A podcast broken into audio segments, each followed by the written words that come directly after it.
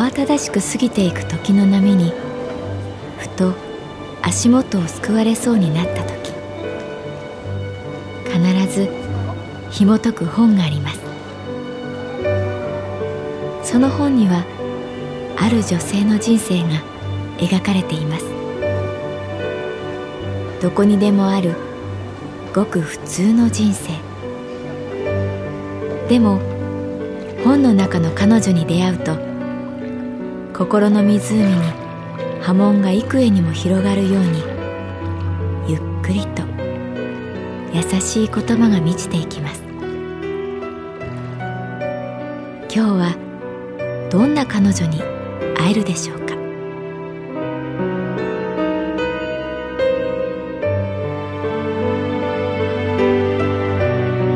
サウンドライブラリー。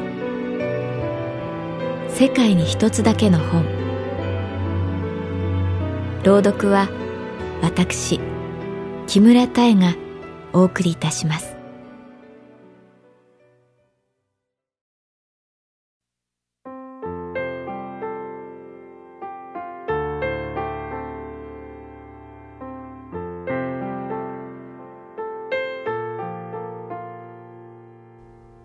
私の名前は月原かな子。39歳。旅行会社に勤めている。もう月原さん今晩付き合ってください。私もう頭に来て。同じカウンター業務をする同僚の美香ちゃんが開店早々まくし立てる。どうしたの？何かあった？うしたもこうしたもないですよ。うちのママ、とんでもないことしてくれたんです。美香ちゃんのお母さんには一度会ったことがある。北鎌倉の実家を訪ねた。一緒に行くはずだった美香ちゃんが風邪をひき、私一人でお母さんに会いに行ったのだお母さんが何を？私がそう聞いた時にはお客様がカウンターにやってきたので話は夜に持ち越された。秋の旅行シーズン。我が神保町支店は連日満員御礼。今年は夏が暑かったので鮮やかな紅葉が見込める。全国各地のもみじ狩りツアーには問い合わせが殺到していた。夜8時半。支店を出て神保町の交差点に歩く。秋の風はどこか鼻の奥にツーンと懐かしくいろんな思いを運んでくる。先に上がっていた美香ちゃんが書店の前で小さく手を振る「すみません月原さん」二人で白山通り沿いの居酒屋に行く。ここの店長はかなりのイケメンで体はマッチョ。爽やかな笑顔もいい。はい美人さんお二人いらっしゃい。いつもなら笑顔の美香ちゃんがカウンターに座るなり泣き出した。私悔しい。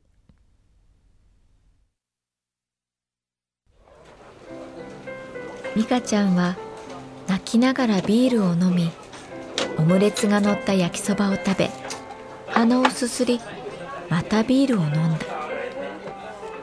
彼女の話を要約するとこうだ。美香ちゃんが今付き合っている朝倉さんを彼女のお母さんが手に北鎌倉に呼んだらしい。何の断りもなしに。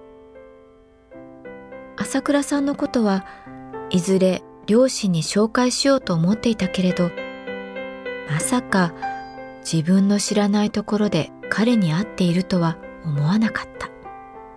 しかもお母さんに会うことを朝倉さんは言わなかったらしい。会ったその夜あ俺さ今日美香の実家行ってきた。そう白状したという。お母さんには絶対言うなって言われたけどさ。今白状するなら会いに行く前に言いなさいよ。と美香ちゃんは切れた。お母さんが朝倉さんに会った理由。それは私とママに深い埋められない溝があること。ペラペラ喋ったらしいんです。もう信じられない。悔しい。美香ちゃんは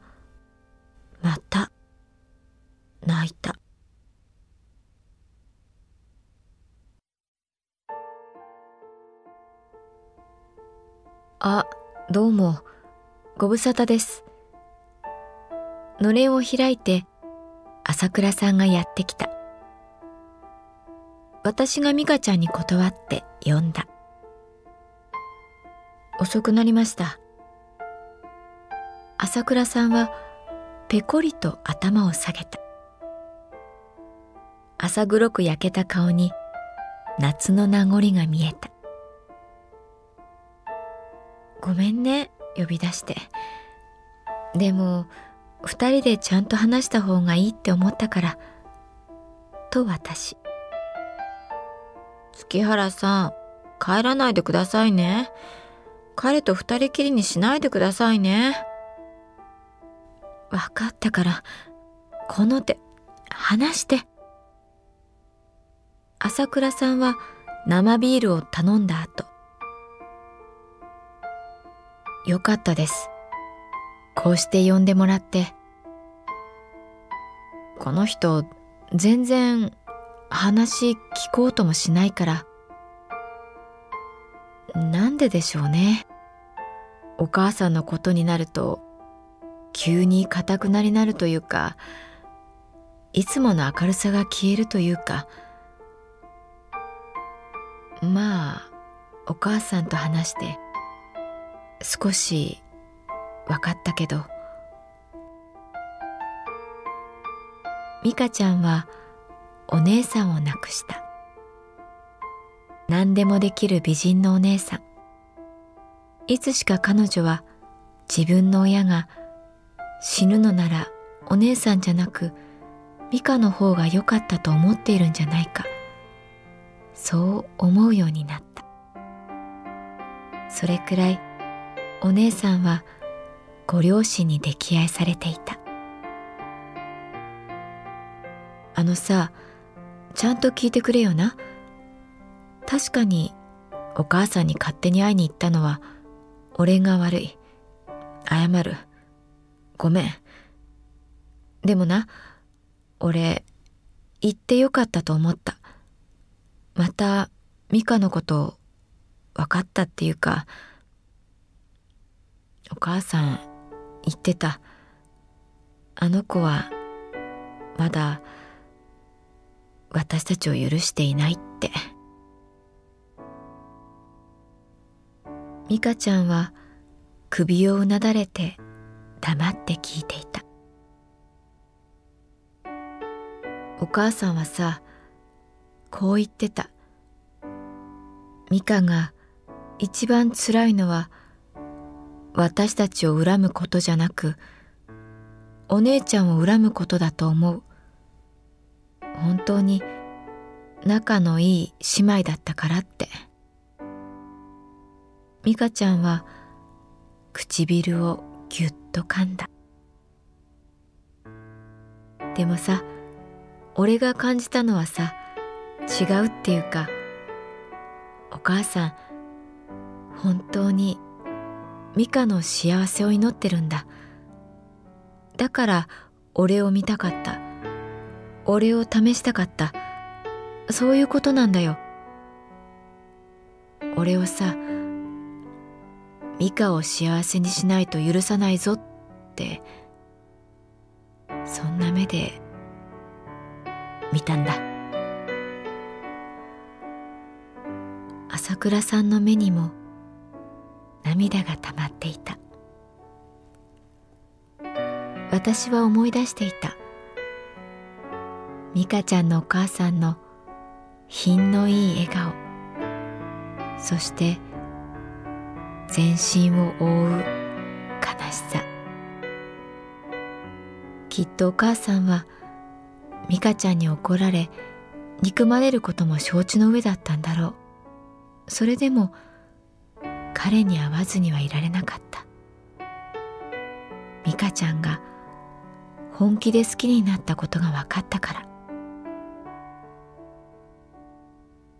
ビール。美香ちゃんが小さく言った。ビールください。朝倉さんが大きな声で頼んだ。はい。美人さんにビール。一丁。イケメンの店長が笑顔で答えた。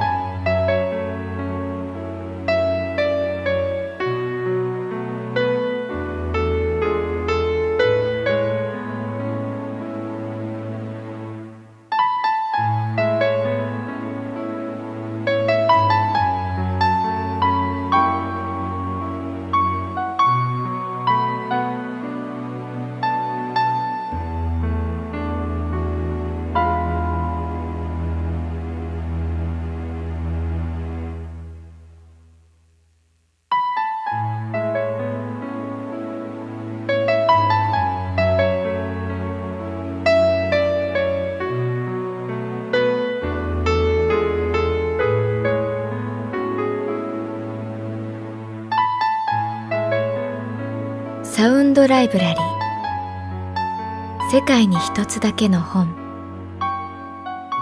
作。北坂雅人。演出。高橋智彦。朗読は私木村多江でお送りいたしました。